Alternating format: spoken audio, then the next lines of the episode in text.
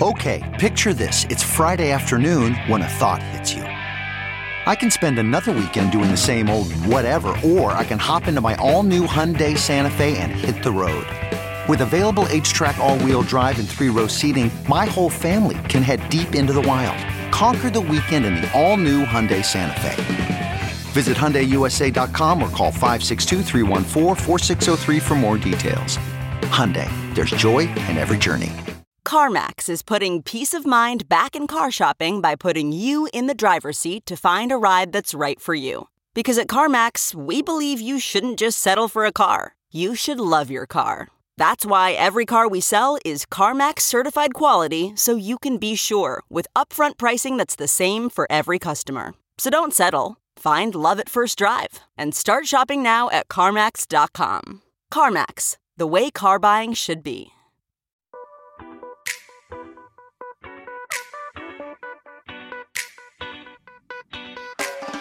This is the Hash Podcast. Stay informed with the latest on Bitcoin, ETH, the metaverse, Web3, and more with stories that matter to the crypto world. All on the Hash for your ears. You're listening to the Coindesk Podcast Network. Hello, everyone, and welcome to the Hash on a Friday. You are watching us on Coindesk TV and listening to us on the Coindesk Podcast Network. I'm Jen Sanasie, and on today's show, we got Sandali Handagama, Will Foxley, and Adam B. Levine. It's going to be a fun Friday show, everyone. Sandali, you're going to kick us off with our only real upsetting story of the day. So let's get into it. I know, I always get the upsetting ones, I feel like. I love these. Let's go. Hong Kong crypto lender Babel Finance reportedly lost $280 million in proprietary trades with customer funds, according to a report by The Block. Real quick, proprietary trading is when a firm or bank invests directly in the market for gains as opposed to investing or trading like on behalf of clients. Babel suspended withdrawals last month due to liquidity pressures. The firm reportedly lost around 8,000 Bitcoin and 56,000 Ether in June. It's looking to convert the hundreds of millions of dollars of debt into equity. All this was revealed in a restructuring proposal deck as it looks to get set up for a line of credit to raise funds. The sad thing is that this is not the first time Babel has reportedly messed with customer funds. In 2020, Coindesk published this incredible saga involving leaked recordings of a private conversation which suggested that Babel leveraged some user funds to long Bitcoin and faced potential default risks during the Black Thursday market crash in March of 2020. Following that crash, Babel allegedly asked for credit loans from Tether so it could meet margin calls from other lenders. So before I throw to you guys for your thoughts, I just wanted to end with this line from the 2020 article. The recordings offer a rare hint of strategies taken by the industry's nascent crypto lenders in managing their balance sheets, suggesting some business practices may be different from what they claim. And go. I think I saw Adam's hand go up, so I'm going to pass on. You know, all of this stuff is hard. Everybody wants to make money in these types of markets. And the challenge is, is that as the amount of money that you're managing goes up, and as the expectations based on your past successes make it so that you have to continue to perform at that high level, otherwise you're seen as underperforming relative to what you've done in the past. I think what we've seen here is incredible risks that have been taken, you know, with both internal funds, with borrowed funds, and with client funds on behalf of many of these companies who probably didn't know that each other was doing this necessarily. So this is lots of people in their own little bubbles trying to sort of navigate their way through difficult times. One of the things about this story that is both sad and a little bit funny is the talk about liquidity problems so liquidity problems tend to be, hey, we've invested in something that, you know, is going to be locked up for a period of time, or hey, we've lent money to a counterparty and that counterparty is having problems paying us back, something like that. It's typically not, hey, we made a $280 million bet with client funds that we lost. And now because we don't have that money anymore, because we lost that bet, we have liquidity problems and can't pay you back. That's sort of a way to sugarcoat what is otherwise a pretty terrible thing there. So I, I, think that's what it comes down to. You know, everybody wants an easy way to just put money into a thing and then to make money from it. But that's hard. And so they trust people with these funds who represent themselves as being able to deal with that. And I think what we find out over and over again is that people are just people. You know, you get lucky, you get unlucky. And as time goes on, you take bigger and bigger risks. And that can really be the problem. Jen, I think that uh, you had your hand up. Yeah, I agree with you. I think people are just people. I want to point to the deck that was noted in the story. We're really not taking responsibility here. We're saying, like, this was just one mistake. It was a big mistake. But other than this, we're running completely smoothly. Our management team is A OK. And now give us more money so we can fix this. Yeah, when this story came out first in March 2020, that was a pretty big deal, right? There's one of the first few firms to acknowledge that they, well, not really acknowledge, it was a leaked deck, right? To come out that they've been using customer funds in order to trade and leverage long what at that point everyone thought was going to be a Bitcoin bull market. So, like January to February of that year, Bitcoin started approaching $10,000 from a low of like $7,000, started progressing upward and upward. And then the flash crash happened in early March. It caught a lot of people on their heels. And within that, there was a few leveraged long firms, including Babel Finance. And a lot of these firms were looking at complete liquidations. Just so happened a few months later that Bitcoin started going back up again. And I think it bailed out a lot of these firms that previously would have gone under completely. And it seems that was the case for Babel Finance. For quite a while, the reputation was tarnished. Everyone knew about this leaked deck. It was great reporting at the time. But two years later, Bitcoin markets became like even bigger, right? They came roaring back and everyone just wanted to throw money at projects. And so that's what I sort of see with Babel Finance at this point is they could have collapsed because of that March 2020, but the market more or less saved them and pushed them through. And you know, they never had to learn their lesson, right? They were okay. They were able to get through that period. And now they've implemented the same doctrines, the same techniques, and they've ended up in the same situation, except this point, Bitcoin doesn't really look like it's turning around. We had a nice little pump yesterday, but pretty tiny compared to what we saw earlier last year. Uh, Sandali, I throw it up to you for your take. Thanks. Yeah, I just want to clarify. I don't love stories about people losing money. It's just that I do uh, appreciate the opportunity to discuss these stories because, as Will pointed out, you know, this has happened before. So we're looking at companies that have sort of grown from what they were a few years ago and become kind of sturdy names in the business and then others that you know seem to not be learning so much if we don't talk about these things and if we don't point these out and if this kind of reporting doesn't happen it's just going to continue going and it's going to just damage the space as we we grow and grow so, in our next story of the day, cryptocurrency exchange KuCoin is offering retail investors fractional ownership of some of the more expensive NFT collections out there in what they describe as a form of ETF or exchange traded fund. So, to do this, they're working with the Fracton protocol, which they say fractionalizes valuable NFTs into fungible ERC20 tokens, which are then more easily purchased and held by traders.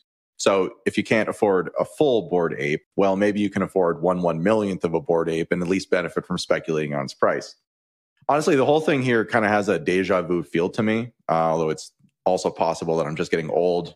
The idea of fractionalizing NFTs has been growing in popularity, but has been talked about for a really long time.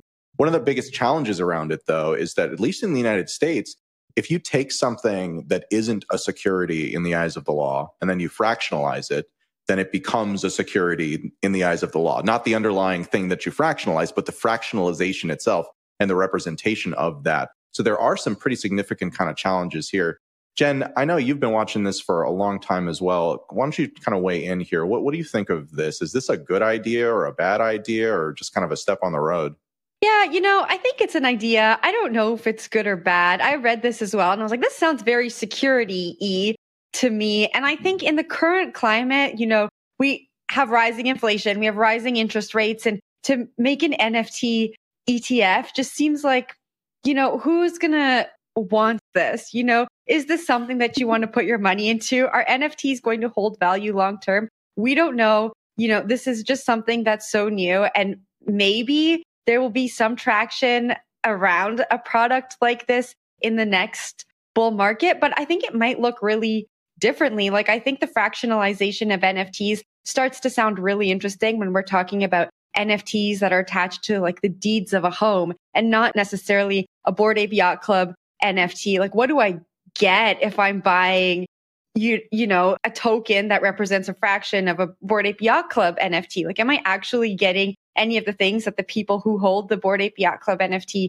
get? I don't think so. I think I'm just you know, investing in something that sounds very much like a security and hoping that that's going to go up in price. I think it's kind of like a, well, maybe it's going to fall flat, but maybe it's the beginning of something that could be really interesting if we're thinking about NFTs attached to real world assets that have traditionally held value in the past. Will, what do you think? Jen, I'm surprised to hear you say that. I feel like you're always on top of NFTs and want them to, to go wherever they can go. So it's a little shocking. I do. Uh, I do. I didn't say it was all bad. I said it could be the beginning of something really hmm. interesting, mm. but this particular thing, mm, I don't know. I'm surprised to hear that. I mean, fractionalized NFTs have been a thing for quite a bit of time. This ETF thing is interesting, right? You have the ability to basically bundle many fractions of many NFTs together into one package and product. As for the securities thing, like probably it is ETF, which is generally a security, but it's also a KuCoin. I don't think they're US based. So probably are not worried about that too much. And if we're looking at a lot of the tokens out there these days, I don't think a lot of people care if they're a security or not. I mean, you know, one day they might, the longer the US law comes after them. Last point on this it's just interesting to think about what you get out of this, right? If you're a BAYC holder, you get to have the hoodies and be a part of like the clubs and all that that is included in the community. Don't know if you get that with the, like a fractionalized token of it or holding an ETF of it. I would assume you don't. Sandali, throw it up to you for your take. I'm kind of with Adam on this one, like point out the securities issue. It doesn't really have to be just the US, I think. You know, recently in June, I think a regulator in Canada, the Securities Commission there, slapped KuCoin with a penalty because it was operating a non compliant platform that allowed residents to trade unregistered securities. And this could be a case where you're just like inviting regulators in. Regulators also in the EU are looking closely at fractionalized NFTs as a possible way of calling crypto asset securities. It's just a bit like saying, I mean, there's too many things here that are kind of inviting scrutiny. There's fractionalized NFTs, there's KuCoin, which has been fending off rumors about all kinds of things recently. And a bit of breaking news we're hearing that Mr. Buffett says that 30% of your net worth should be in Bored Apes, 20% in crypto mm. punks, and you need a moon bag of Axie Infinities as well with at least 5%. Once again, that's coming I to really us from Mr. Buffett. I believed there was breaking news. I believed it for a second. Same, not gonna lie. No, it's a hard T. You pronounce it with a hard T. All right. Let's go over to Miami down to South Beach, talk about some more NFTs. The city is planning on launching 5,000 NFTs in the works with Time Magazine, Salesforce, and I think one other group, MasterCard. That's it. Apologies. MasterCard. They're going to work with these three corporations and companies to launch the NFTs, which are going to commemorate the city itself. This comes, of course, after the city last year launched a Bitcoin initiative uh, and its own token, MIA, which did go MIA down 99% and then down a little bit more. We'll see where this NFT project goes. It's sort of a rough time to launch this, to put it lightly. Uh, we're just going to keep with the NFT negativity this morning. Sorry, Jen. We'll just keep going with that. I don't really get why they're launching this. Uh, they're also home of the Bitcoin conference, which is notably a very Bitcoin only convention. And now they're launching NFTs interesting to see those two things paired together. Jen, I'll to you. Yeah, I'm a little more optimistic about this story. So I'll not match your energy, but bring the optimism back to the NFT space. I think this is interesting. What I kind of questioned while I was reading it was they're launching 5,000 NFTs in Miami, and there is no Web3 native company that's helping bring this to life. It's Time Magazine, MasterCard, and Salesforce. Then I was like, well, maybe actually, if we think about mainstream adoption and marketing this, to people who are visiting Miami and who can take part in some of the, you know, real world utility that was outlined in the story. Maybe we need non Web3 native companies to take care of that because they've already been speaking to this audience for a much longer time than the companies that are building in Web3.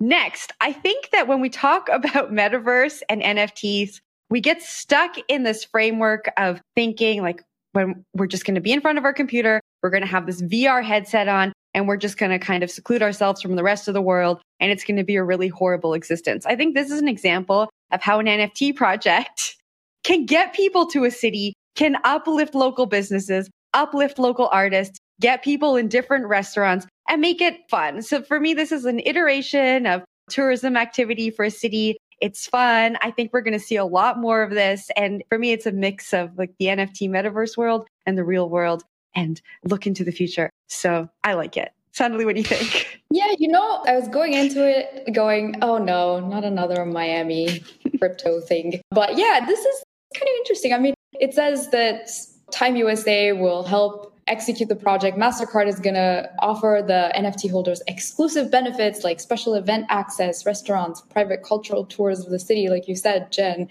It sounds like a way, you know, low risk thing than than launching a token that you don't know how people are going to use or do what with.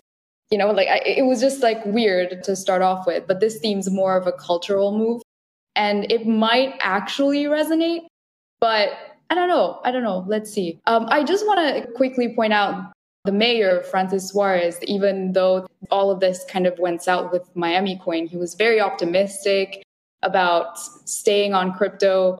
And of course, you know, you can't really backtrack on a bad idea you've endorsed. So it's interesting to see him kind of jump onto something again at a weird time in markets. I think this one is a much better idea than Miami Coin. So, full disclosure here, uh, my company Tokenly has had an agreement in the past um, and actually still does with the Miami Downtown Development Authority around some related issues here. So, I do have some conflicts. So, I'll draw back kind of to the broader point here, which is that I think that for a city like Miami, and I think that this is not just about Miami, I think that it's just in general, I think that cities are struggling to figure out ways to differentiate, right, in an increasingly global world, in an increasingly competitive world. And one way that you can do that is you can be supportive of new technologies.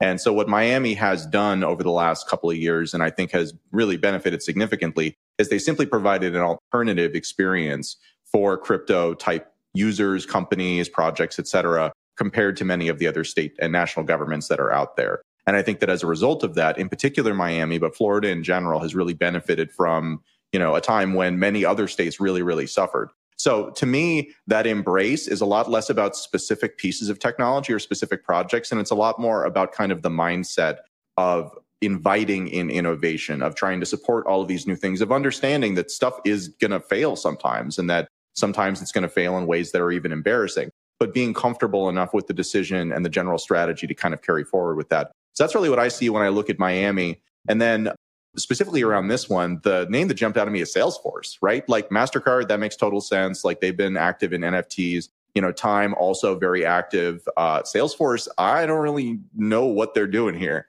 Uh, that jumped out at me as, as a little bit of a strange name, but uh, Will, I'll throw it down to you.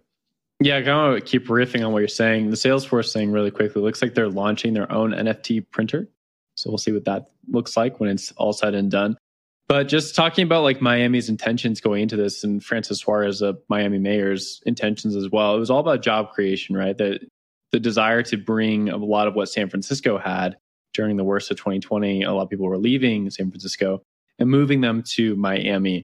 And he was very vocal about that play, very loud on Twitter, courting a lot of the technology people out there, and for good reason, right? It made sense.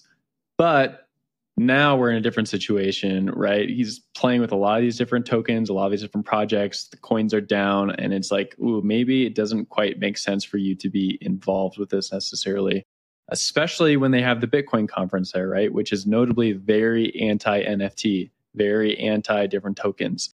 And so if like your purpose was to get job creation and you got the Bitcoin conference there, I'm wondering why they keep riffing on it and keep playing with it. It's just a little interesting to me to see that happening.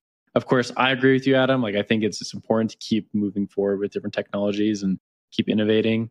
But if you have a golden goose, why kill it? I think we're moving on to the last story though.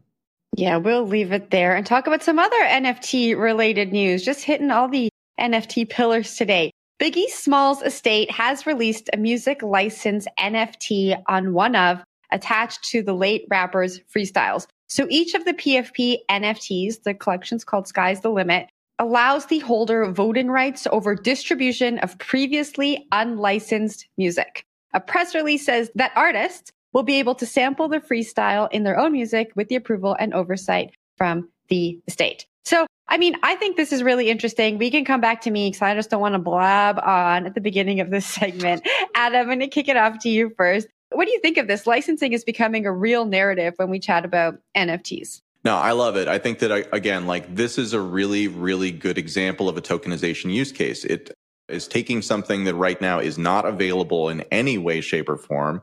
It's taking it and making it so that it's using basically the blockchain, not necessarily as a copyright solution, but as a licensing solution where by nature of having the token, you gain certain rights and the ability to use uh, certain elements that again were not previously available. I think again, if you look at like how, you know, sampling works in the traditional music industry, it's kind of a mess and you could really solve a lot of problems by having a system that's more sort of native to the internet and transparent in this way without needing to have such in-depth sort of agreements on a case by case basis, which is really kind of what happens today. I like to see this type of move. I think it's a great brand. Biggie Smalls, obviously, fantastic brand, a very a lot of legacy behind it, and a great one to be first mover on these types of things. Really, I hope that it goes well for them, and I hope that it's something that picks up because it's a meaningful use case that could become a very big deal, not just for the crypto industry, but for the music industry as a whole. Uh, Will, down to you.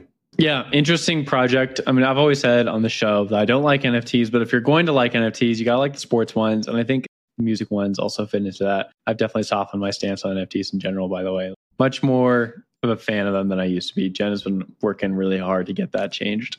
Uh, but with the the music NFTs, it makes sense because you get some sort of licensing around it, you get some sort of ownership for additional products, and it makes sense if you think of like vinyls, right? There's a huge collection or there's a huge fan base for vinyls, even though no one uses them anymore, no one listens to records. But you can still buy these vinyls when they come out from a new band. They'll put out like their iTunes uh, album. They'll put out stuff on Spotify, and then they'll also like ship you uh, memorabilia and like the vinyl itself and other things like that. And I think an NFT makes sense in that package. Like I own this NFT, it corresponds to like some physical products I also own. And in this case, it seems like you get some additional things around this project as well. So I guess more of the same, but it makes sense. And I expect to see this going to bear market. And then maybe on the flip side, in a few years, if we go back into a bull market, this stuff being really big deal for everyone. Jen, to you. Yeah, I really see this as like technology enhancing the industry, right? I spent a, lot of my career interviewing musicians, and it is surprising how much music is made and then just sits in basements and vaults and studios and never sees the light of day because the music industry is so messy. The licensing, the royalties, they can take a really long time to get figured out. And especially when artists pass, they just never get figured out and they sit and they're never heard. I think this particular use case shows how estates can now look at music that's not been released, release it to a whole new genre of musicians, ensure they're getting their royalty and contribute back into the culture. And so I think it's really cool. No, totally. I keep ranting about how this is like the beginning and NFTs are going to be, you know, so many cool different things. So this is great to see. And even with the Miami story, you know, there is opportunity for it to become something interesting. But here, I just wanted to also point out that the NFTs will give holders access to the Brook Metaverse, which is another venture from the estate. And what it does, it's, it's a gamified virtual experience that takes you back in time to the streets of 90s Brooklyn and straight into the world of one of the greatest MCs of all time, the notorious B.I.G. And heck, I want to visit. Like, I, I want to yeah, go same. there. And it, it's so cool. It just shows that Brooklyn oh, in the nineties like, was no. pretty rough. But yeah. I want I want to go to the nineties. There's a reason he came out of that, and that's not in the story. metaverse. Disneyland version. Hey, hey, yeah, this is the metaverse version. No yeah, I mean, yeah, I might die, but who cares? I don't know if I'd want to visit. I, I feel like it'll be a cool cultural experience. Anyway. Suddenly, when I read that part of the story, it reminded me of what Google Maps and Google Earth is doing and was doing around cultural hubs when I was living in South Africa, Google went down to Robben Island where Nelson Mandela went to prison and they mapped the entire island, interviewed ex prisoners who still live on the island, interviewed historians, and, and created this online hub of information and education for people who couldn't go there and learn from these people. And this is like a heightened version of that for me. I think it's so cool. And I think that that's going to be the way we learn about history in the future. I don't know. Will, as our resident historian, if that's a way that you would like to learn in the future. Oh, nice transition. Roll the tape. Know, roll right? the tape. And now, Will's History Corner with Will Foxley. That's fantastic. I don't know if I have anything else for you, though. I mean, I think you guys are spot wrong. I would not want to visit 1990s Brooklyn. I mean, that's an interesting thing about the notorious Big. Is like he came out of that environment to become like such a successful person and a household name. So that's what makes him very cool. So like I guess that would be my one thought for you, Jen. Go read some some rap history. I wish Zach was here. He would definitely support me on Drop this some one. But I got. Adam supporting mm-hmm. me, so it's okay. It's you a very cool story. I, I love these metaverses that are doing something like this, right? Like, th- I think one of the coolest things that's happened over the last 10 years is the popularization and incredible quality gains that we've seen in off the rack uh, game rendering engines. Like, I understand that that sounds totally wonky, but basically what it means is that it used to be that you used to have to have a significant amount of money upfront to build something that you know was of a decent quality because you not only had to build the content but you had to kind of build the structure or you had to license it and it tend to be quite expensive that's not the case any longer with the current versions of unity that are out there and unreal engine 5 also it has become incredibly affordable to have almost top quality when it comes to these types of worlds so you can devote almost all of your funds to the actual creation of the content rather than the structure or the architecture that's sort of going to deliver it to your users so I think that that's what this says to me. That's what the sort of uh, like these all of these metaverses. Again, like there's going to be a lot of losers in this, but there will be some winners, and those winners that emerge will, in all likelihood, be ones that wouldn't have won had they had to build all of that technology for themselves. So again, it's just another example of how as you build these enabling technologies, people then build on top of them, build on top of them, build on top of them. And you eventually get to a place where it's actually really, really empowering for all sorts of people who would not have been empowered had these things not happened. So I'm excited to see how that goes. I think the points about uh, the 1990s in Brooklyn are probably reasonable, but as someone who's only been to New York once, I can't make much of a comment. And Will, I got to say, there are plenty of hipsters out there who listen to records, just so you know. Oh yeah, the people in the comments are coming for you. Yeah. Um, the Thank nerds you. are coming for me. I'm scared. the record nerds. okay, I think we will leave it there. That was a fun Friday show, guys. And for our audience, thank you for listening to us. Thank you for watching us. And thank you for loving us. We appreciate you. I'm Jen Sanasie. We got Sandali Handagama up there, Will Foxley giving the hearts over there, and Adam B. Levine. Bye.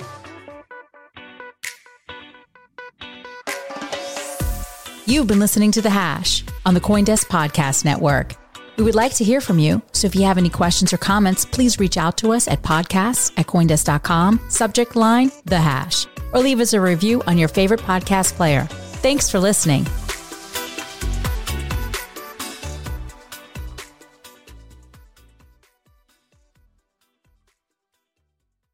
These days, work is in trouble. We've outsourced most of our manufacturing to other countries, and with that, we sent away good jobs and our capability to make things. American Giant is a clothing company that's pushing back against this tide. They make all kinds of high quality clothing and activewear, like sweatshirts, jeans, dresses, jackets, and so much more, right here in the USA. So when you buy American Giant, you create jobs in towns and cities across the country. And jobs bring pride, purpose. They stitch people together. If all that sounds good to you, visit American-Giant.com and get 20% off your first order when you use code STAPLE20 at checkout.